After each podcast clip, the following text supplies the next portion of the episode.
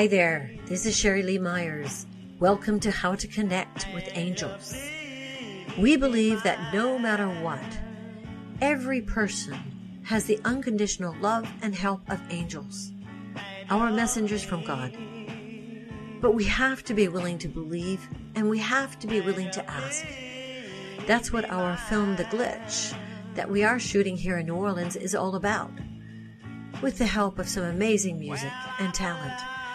If you're curious, visit us at theglitchmovie.com and take a look. But now, right now, let's talk to someone who's devoted to helping us make a divine connection.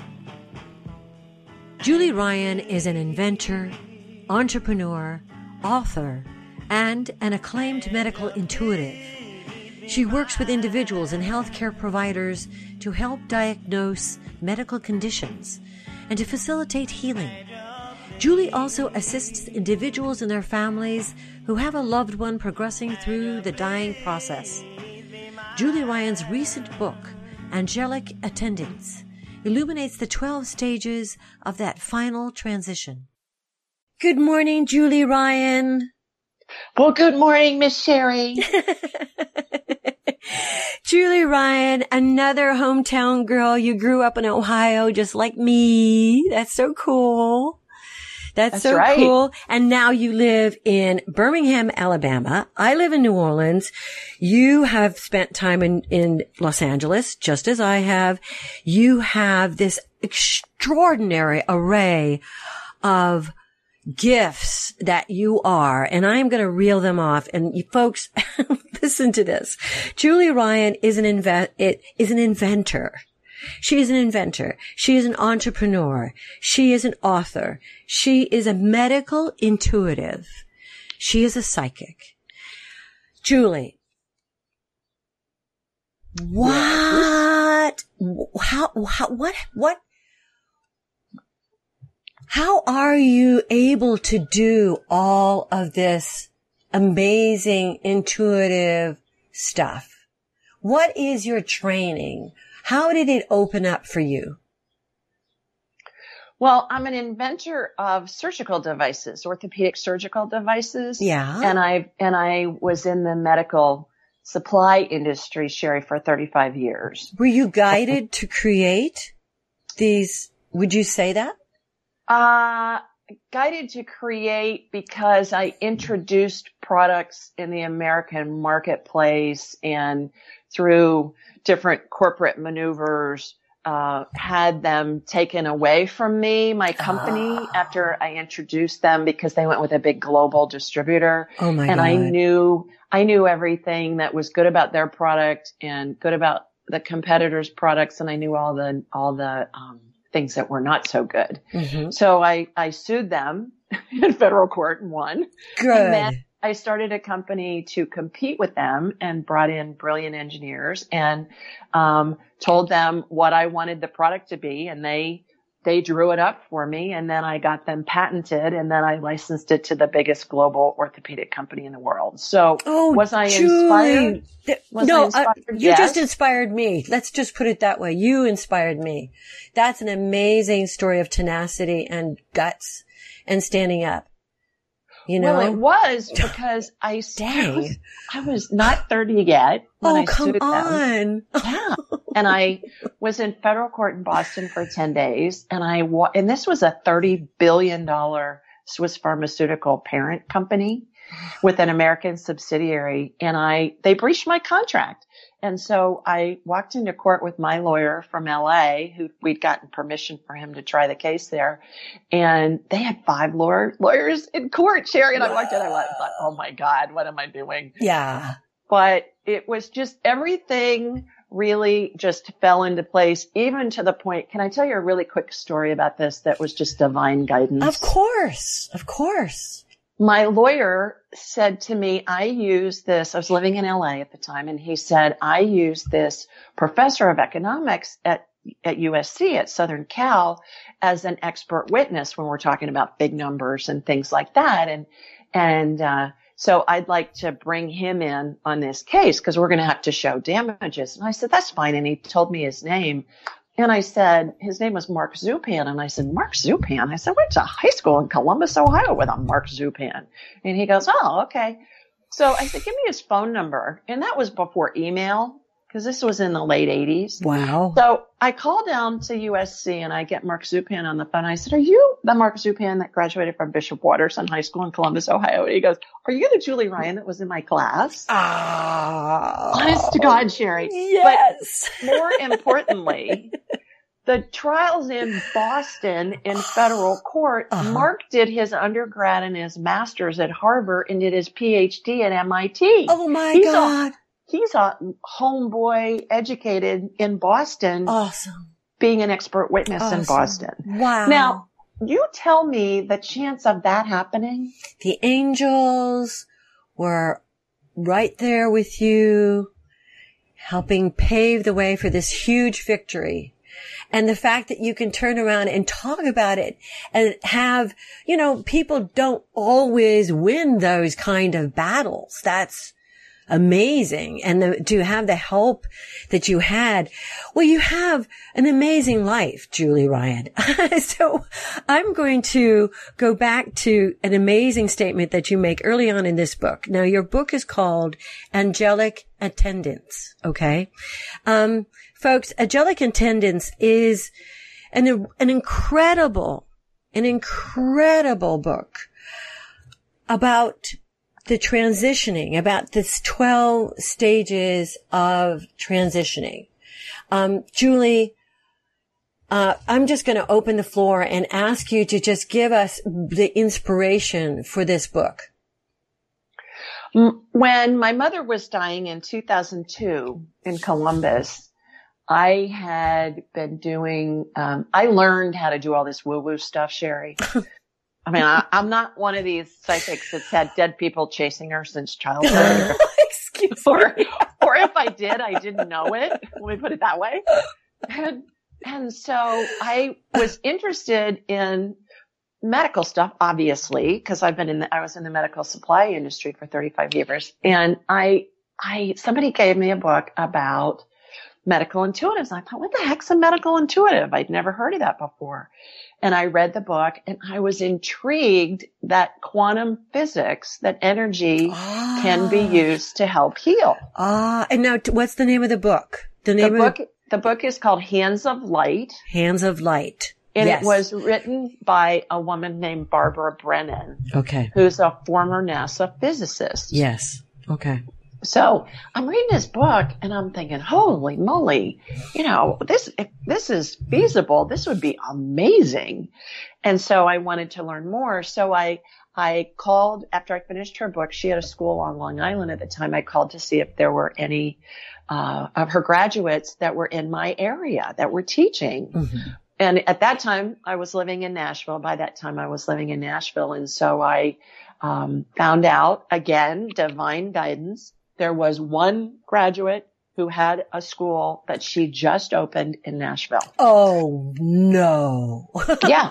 And that was 20 over 25 years ago. oh, And I, so I studied Wow. with her for formally for about six years. I, she's still my mentor and my dear friend. And I try and see her at least once or twice a quarter because I, I work on people all over the world. I zap on people all over the world. And she's the one that zaps on me. her name So- is Su- her name is Susan Austin Crumpton. Crumpton. And it, and the school is called the School of Healing Arts in Nashville, Tennessee. Okay, that's mm-hmm. great. That's Yeah. beautiful. That's really beautiful. Now she's still, so she's your, stays your mentor and you still connect with her when you need to. Sort of. Absolutely. Okay, very, of- very dear friend. And, Mm-hmm. um, she's just, she's just fabulous. She's in her se- mid seventies now. Mhm. And so whenever I have the opportunity to go up and have her zap on me, I'm there. Cause Nashville's about three hours north of me here in Birmingham. Neat. And I don't know how much longer she's going to want to do this. Yeah. So I'm Yeah. just all about anytime I can spend with Susan on a one-on-one is just, is just a gift. Were you studying with Susan when your mother was, um, passing? Or Yes. how? Yes. Okay. Let's go back yeah. to that. Well, yes. I, I think I, I was done with my formal training. I did six years of formal training with her of classes. And interestingly wow. enough, Sherry, it, it cost me, oh, four or five times the money to learn how to do this stuff than it did to put me through, put myself through the Ohio State University for a bachelor's degree. Oh.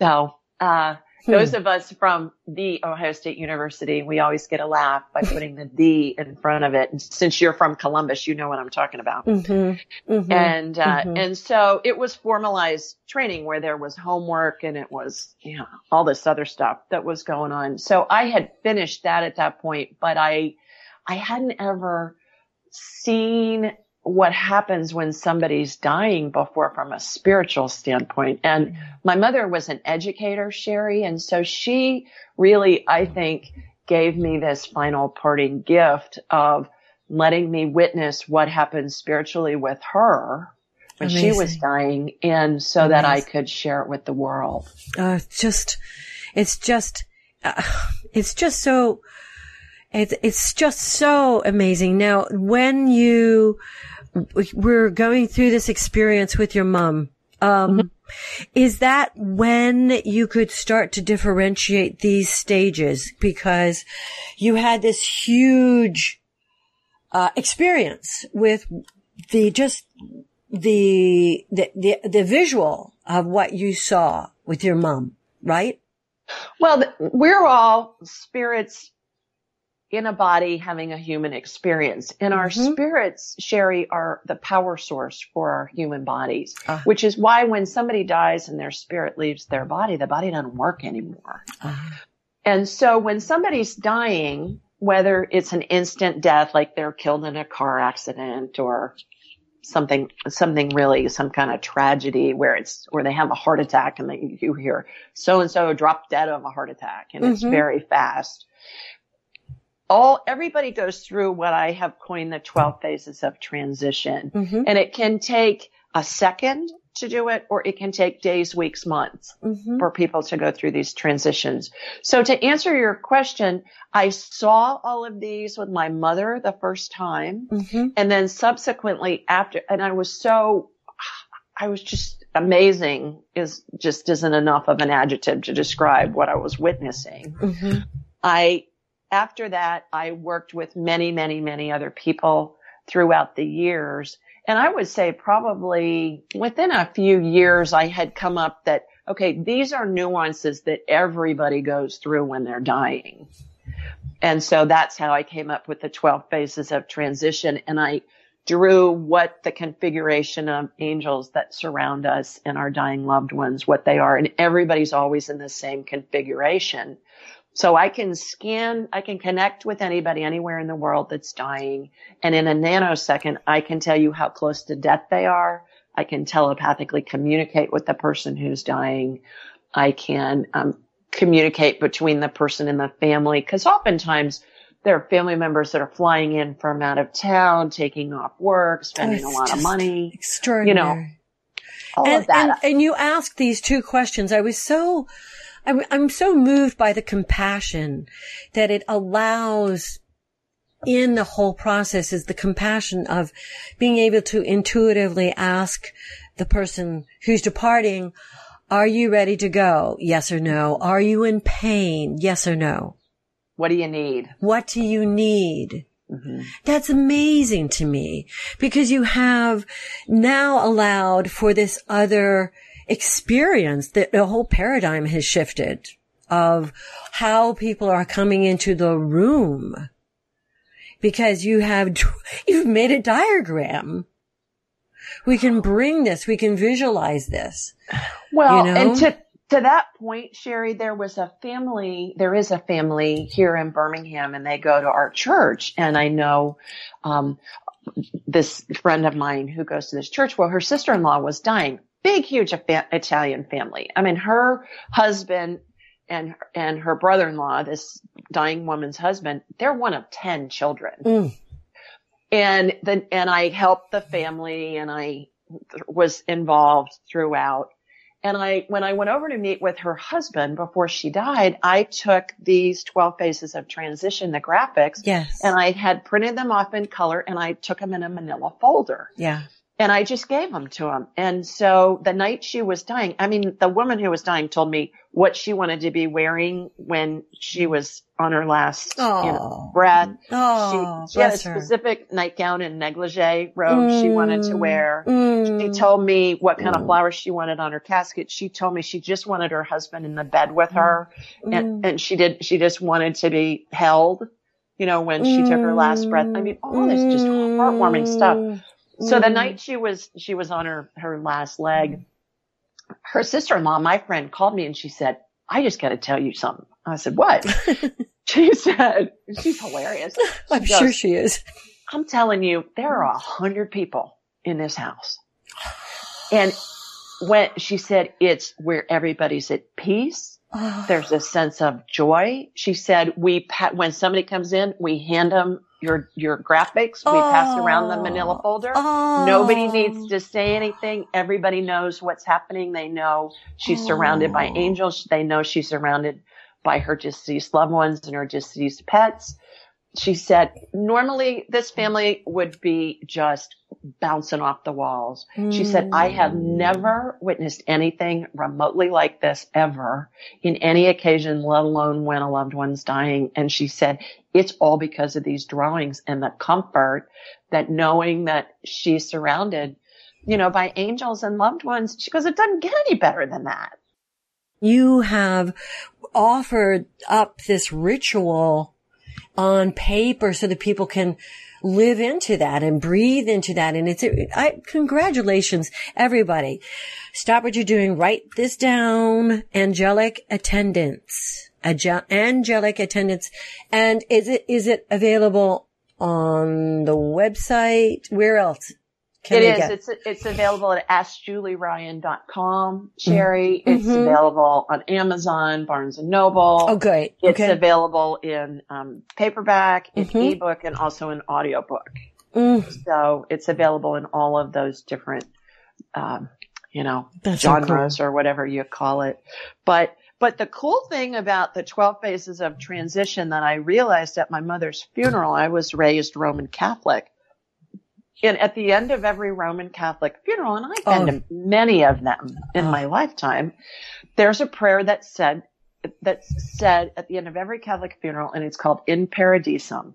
And it talks about the angels and your loved ones will greet you and lead you into paradise. And I was kneeling there thinking, holy lordy, I, this is what I saw. Oh, This God. prayer that Sherry, I can, the best I can find from a research standpoint is it originated as a fifth century Gregorian chant. oh, oh, I love And I- that. And I thought, oh my goodness, the monk Oh. or monks that wrote this prayer, this chant that now is in a prayer, sometimes it's sung, a lot of the times it's just said Mm. verbally. I thought, oh my word, these monks could see what I just saw happen with my mother. Oh, And in subsequent years have happened, have seen happen, you know, countless times. wow. As an entrepreneur, are you a business coach? I'm not. Okay. Okay. But if people sometimes can work with you to get some answers to problems, things that are besetting them. Is that right or not right? Absolutely. Okay. I laugh. Sherry, I say I'm a businesswoman that does woo woo and I'm a buffet of psychicness. So yeah, I, you, I have, um, I, I work with a lot of people on medical issues. yes. Um, doctors send patients to me when they can't figure out what the heck's going on. Mm. Clients come to me when they've been to five doctors and they're getting five different diagnoses. Mm. I work, I would say most of the work that I do is medical related, Mhm. but I, I do medical scans on people, do energetic healings on people. The energetic healings I see are just remarkable.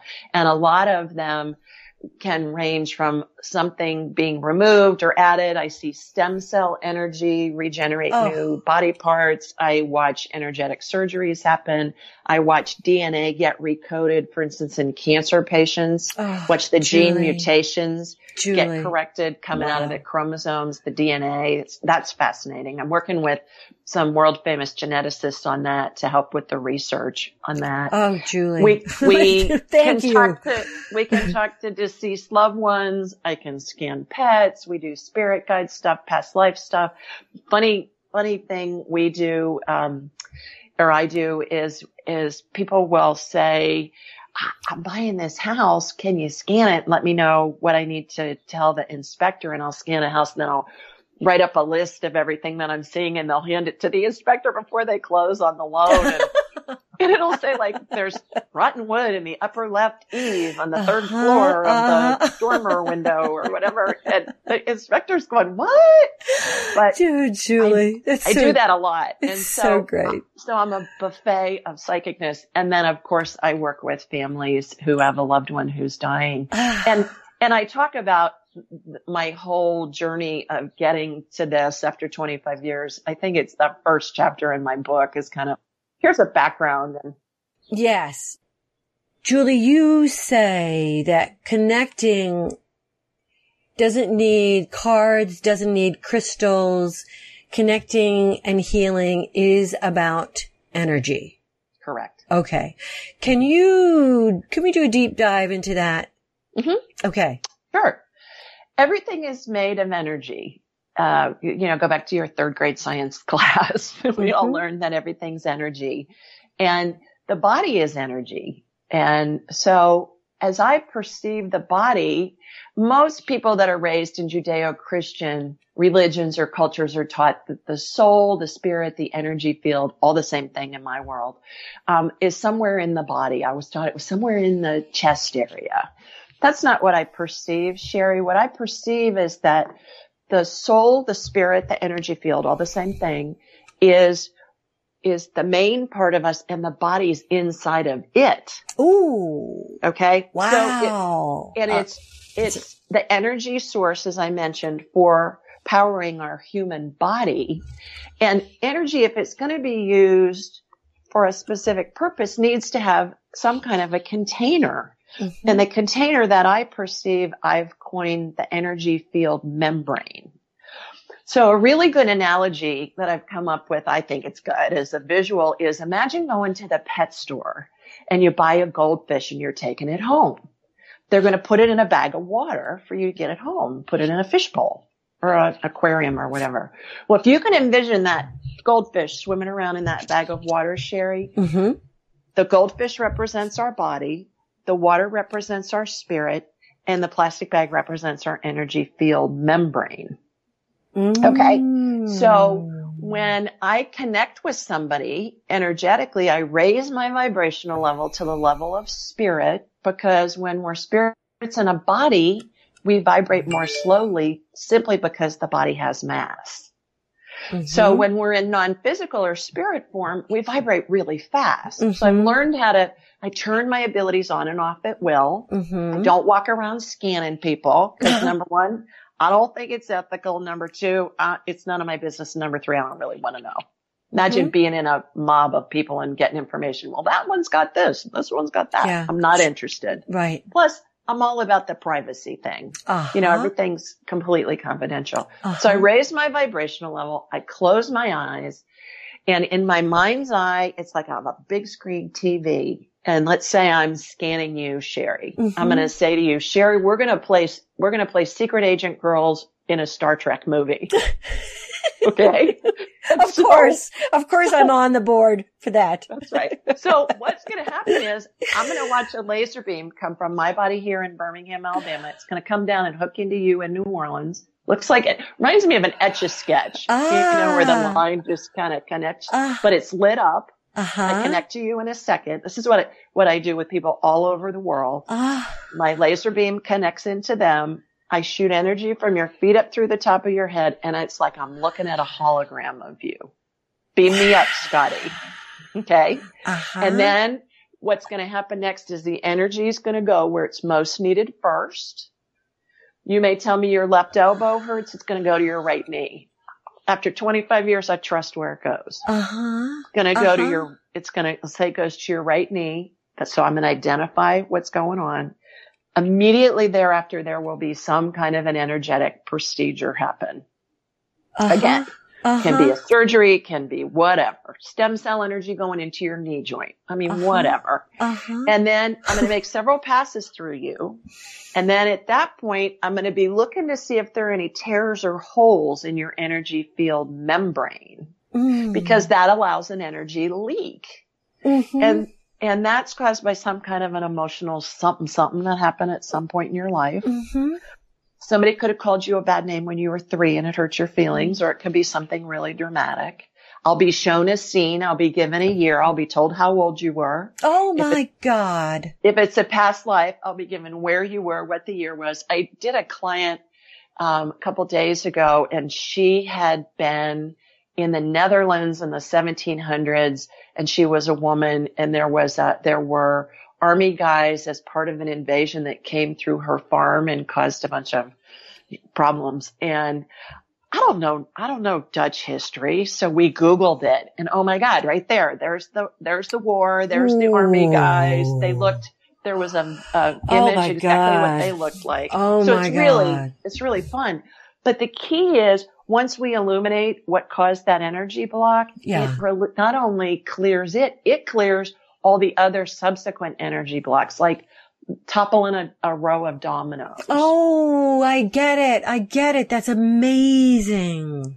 when that happens, that tear in that energy field membrane, which reminds me of really thin, stretchy saran wrap, Mm. repairs. I shoot energy through the person one last time and the Mhm. body lights up and the body's now working on full power. And that's important because the body's always going to return to health in homeostasis if we get out of the way and we fix it. Oh, oh, okay. But then hold on. Hold on, Missy.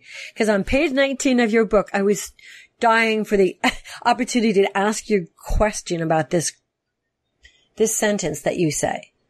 Healing can take place even if the pain and sickness continues, even if the person dies from their illness or injury. Right. Okay. Right. Go. What does Well, that mean? What does what that, mean? What that means is we all incarnate many, many times, many lifetimes to have the human experience and nuances of a particular experience. So let's say you and we all choose where we're born, when we're born, to whom we're born. We choose our parents. Mhm. And that's cool. I can see baby's energy attached to the mother's energy field before they're conceived. That's Mm. very cool. And, um, and so let's say you were, um, a murderer in a past life. So you want to come in this time and you want to be the one who's murdered. So that's your soul's path. But in the meantime, if your soul's path is you want to heal your body, you can heal your, your body. If your soul's path on this round is you want to feel what it feels like to be murdered and get killed and not be able to recover when you're in the hospital from whatever happened, that's your soul's path too. So the body always has the potential to heal itself. And remember the body's contained in the spirit or the soul. Mm. So it's always the soul's path and what the soul wants to experience in this lifetime. Okay.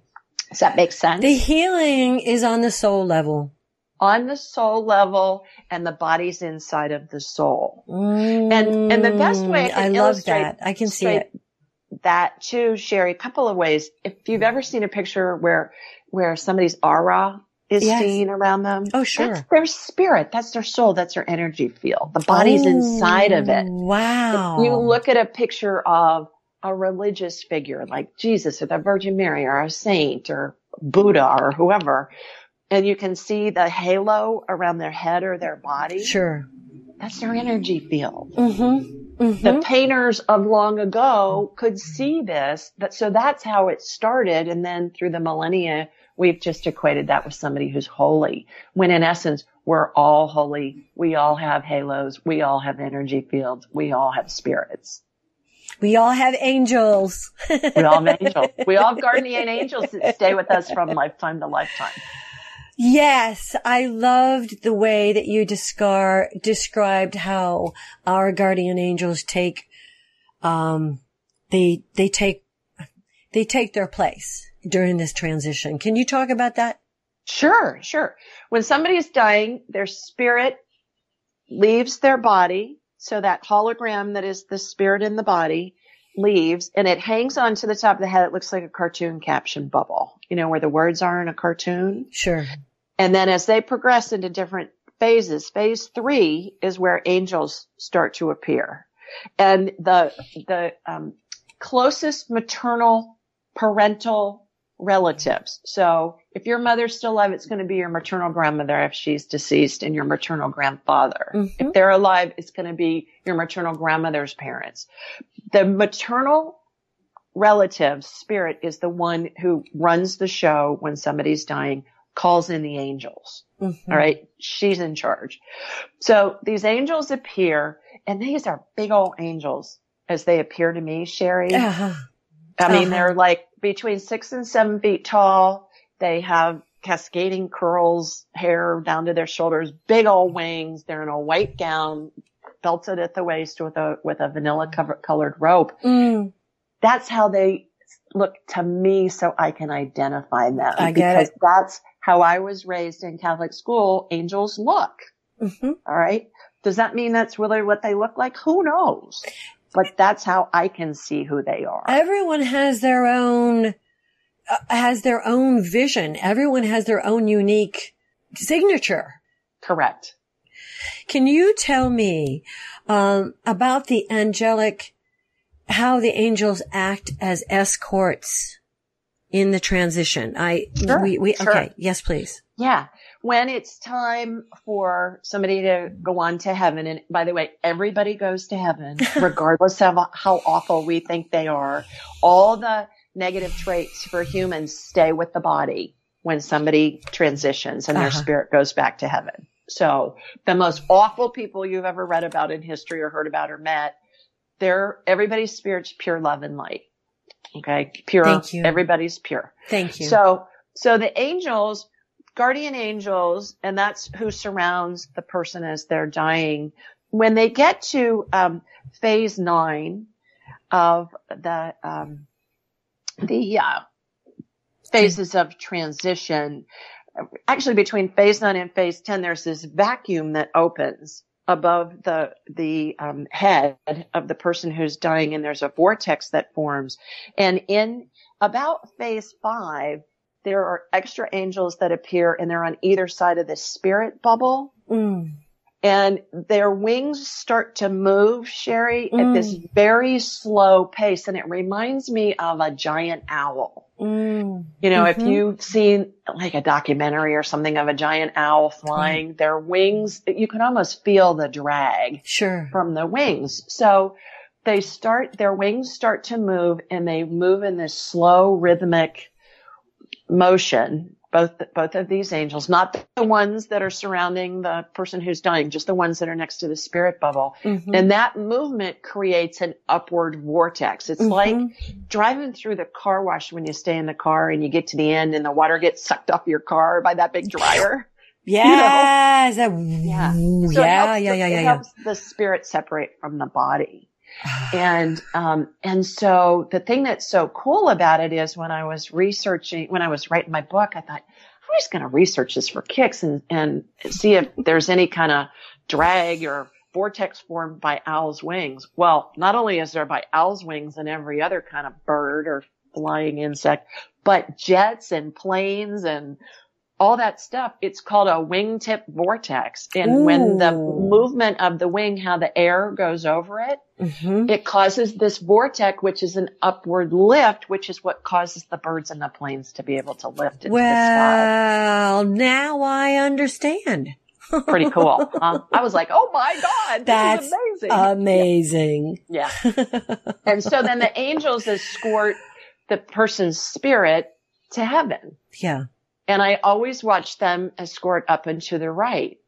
and, and I don't know what that's about, but that's just, and in, and in a lot of old masters paintings of somebody dying and angels carrying them off, it's always up and to the right as I'm looking at it. Yeah.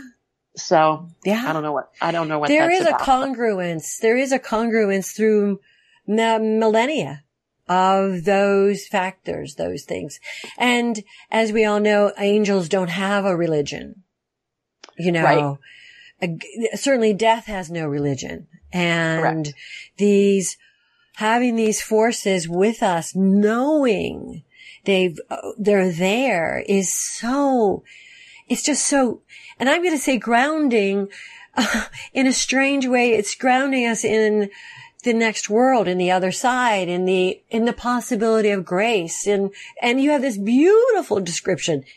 Now here I go getting crazy again. This, this beautiful description of grace.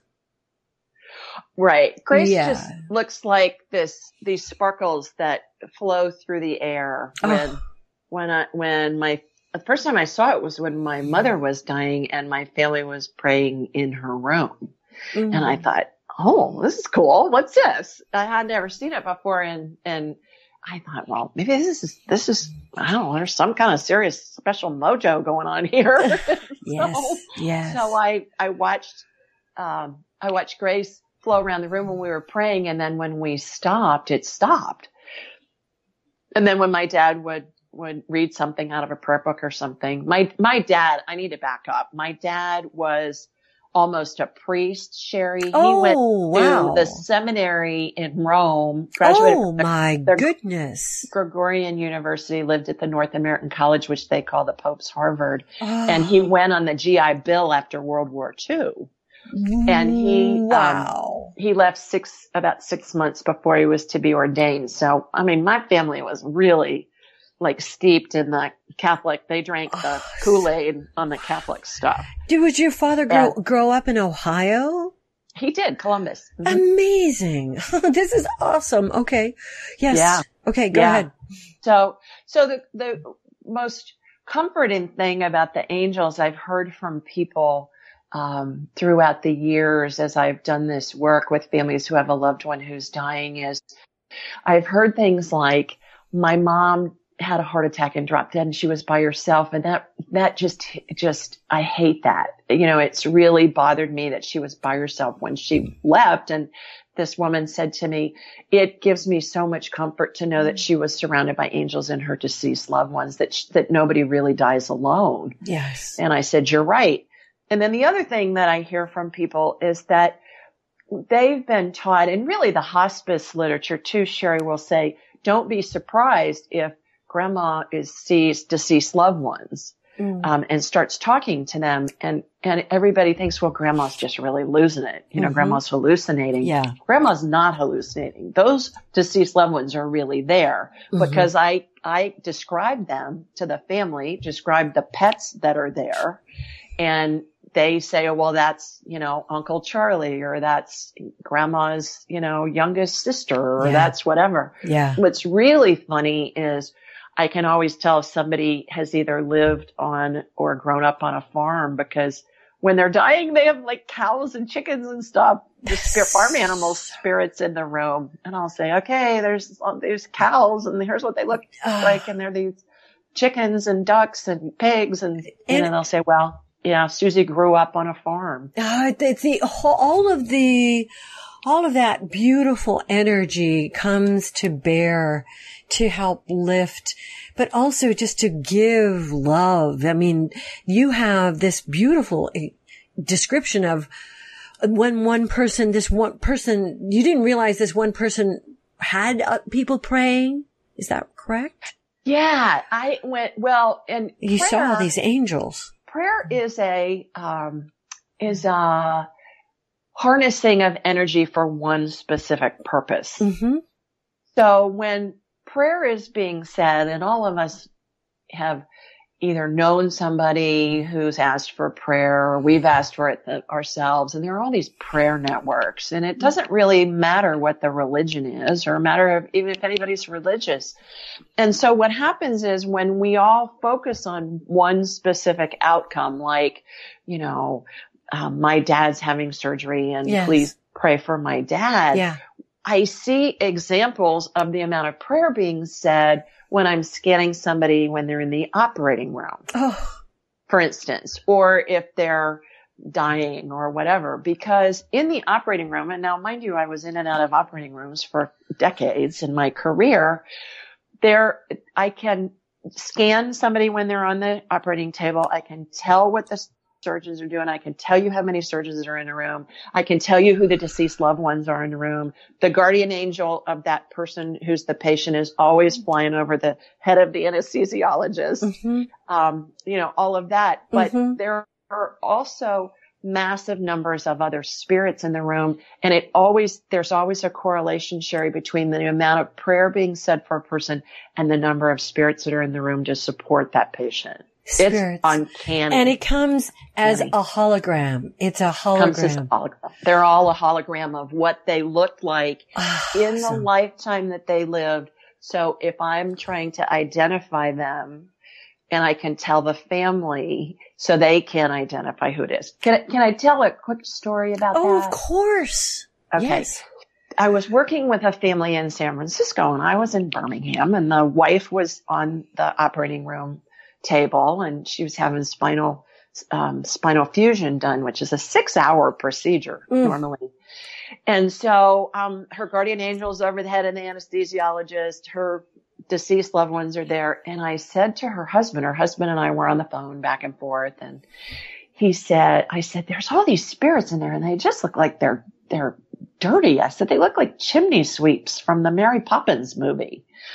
And he said, wow. And I said, it's like they got, you know, soot on them. And he said, well, a lot of, my wife's family is originally from West Virginia and Oh, many generations of her family members were coal miners. wow. And I said, that's it. They had soot on them. So I could identify that those were her deceased relatives that were in the operating room with her. So I could tell her husband so he could tell the family and they all knew who was in there. The other thing was with that same patient, there was this woman who had, she was a grandma looking woman. She, I remember she had on this blue house dress. Her hair was in a bun. She had white hair and she had on one of those little sweaters that had pearls that button up the front. Oh yeah. know? Oh, I love those sweaters. Yeah. And I Yeah. said, this woman was with her in recovery. She was with her in the room. She was with her when she went home. And as soon as I described her in the recovery room, he texted me back a few minutes later and he said, I called her sister in West Virginia and she identified that as their grandma Ann. Oh. So spirits Wow. show up as a hologram of themselves, but they show up in such a way so that I can identify them, help the family identify who they are. Same with pets. Oh, it's just awesome. And they show up as in spirit to help, to Exactly. guide, to mm-hmm. calm, whatever. Mm-hmm. Is that right? I mean, uh, when you, I, this is a dynamic. I never really understood this before. When you, I am praying, okay? I'm mm-hmm. praying. Someone is in surgery and I'm sending them prayer and that prayer is sending their spirits of their loved ones to be present. And that, is that right? Do I have that right? That's part of it. Yes. Okay. And what's That's the other of- part of it? Part of the equation. The other part is the healing energy that goes to that person that's having surgery. Thank you. Okay. So when I we it. all collectively pray or meditate or think good thoughts or some people just say, okay, I'm sending, I'm sending healing energy or we all can do this. I Oh. mean, when I, when I learned how to do Sherry, anybody can learn. It's like if you want to be a lawyer, you go to law school. If you want to go to be a, be Yeah. a film person like you, you go to film school. You know, Mhm. you learn how to do this stuff. Mhm. So when we all collectively send energy to that person, it benefits that person, Mm-hmm. which I Mhm. think is just remarkable. Yes.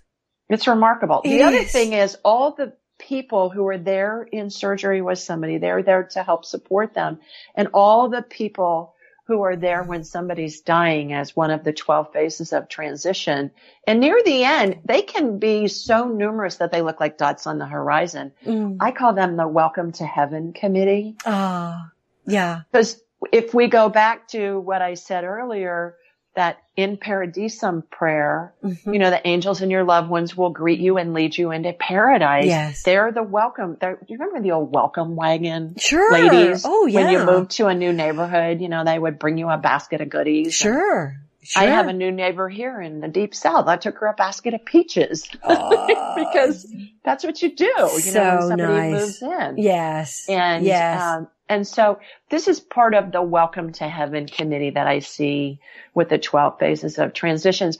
But the other really interesting thing to me with these phases, Sherry, is that the angels form the barrier between the spirit world and our human world Mm. when somebody's transitioning. So they show up initially and they surround the patient as they're dying. As the patient gets closer and closer to death, that circle starts to open up into a horseshoe around the patient. You know, will be like at the patient's head and a horseshoe at the patient's shoulders, their Mhm. hips, whatever. Mhm. Eventually they're in a straight line at the feet of the patient Mhm. and the patient's maternal parental units, Mhm. par- parental relatives are anchoring that line of angels. So again, it's the Mm. spirits that bring in the angels. It's the mother spirit Mhm. that Mm. brings in the angels. Wow. But the angels near the end, when there are thousands of spirits that are in the room to welcome the person to heaven, the angels act as that line of demarcation, hmm which I think is fascinating because after all, they're guardian angels. Yes. And so they're they're guarding the person um and letting the person experience the human experience till the very end till it's time for them to go back to heaven Mm-hmm. Mm-hmm. and i also see archangels and i see cherubs and i see stuff like that but when somebody's dying i all i only see guardian angels at the funeral sometimes i'll see cherubs over the casket you know during the funeral Mhm. service Mm-hmm. um, Mhm. Sometimes I'll see guardian angels that are present at other times, but I find it so fascinating that that the guardian angels are there with us throughout all of our lifetimes, and they're there with us when we're transitioning back to to spirit.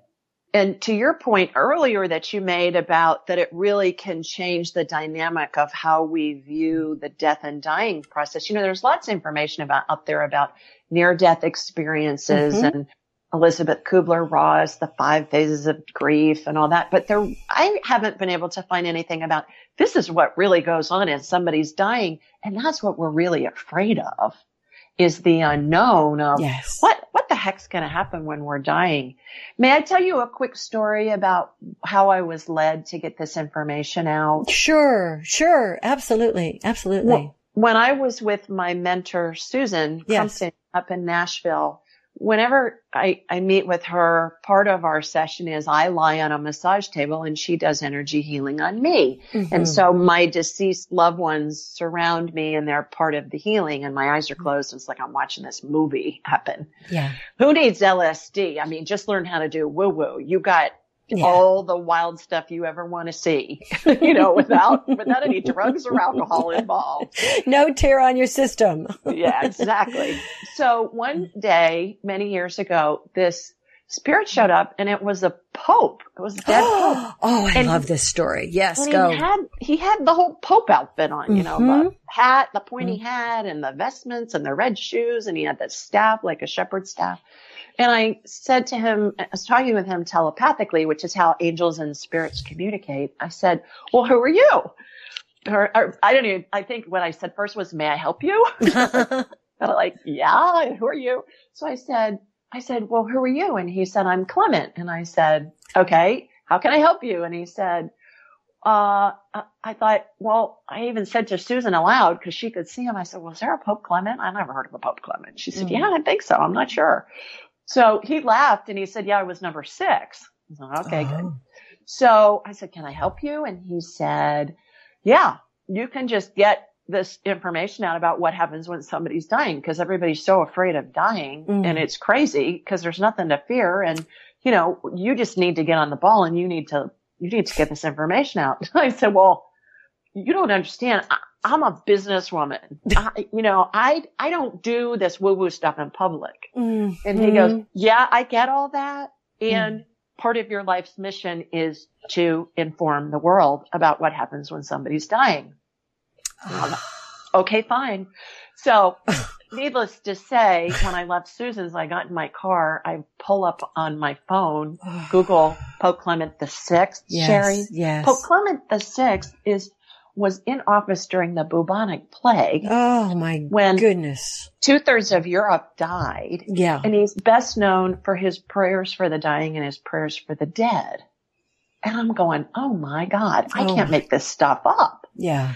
And so Yeah. it took me another seven or eight years before I really mustered the courage to get this information out. And what I hear from people now with whom I've worked and also people who've read the book is so much gratitude for I gave this to my everybody in my family when we were dealing with my mother dying. I gave Yes. this to everybody in my family after my mother died. And it has brought so much peace to people. So I'm the conduit Mm-hmm.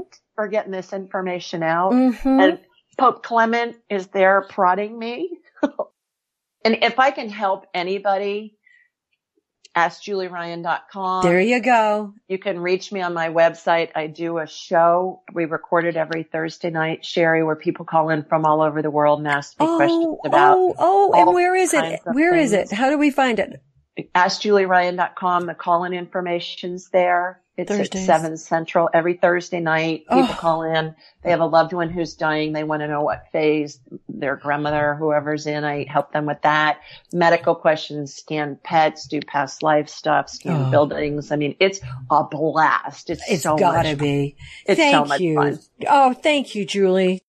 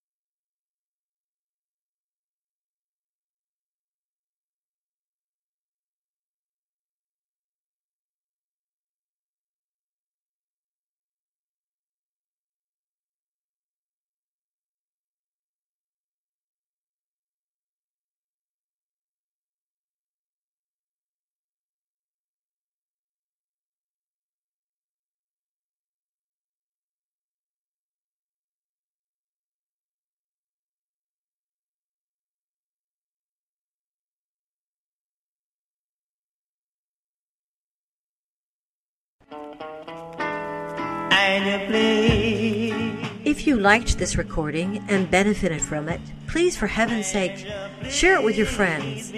If you loved it and want to hear more, go to theglitchmovie.com forward slash how to connect with angels, where you can listen and subscribe. Thank you so much.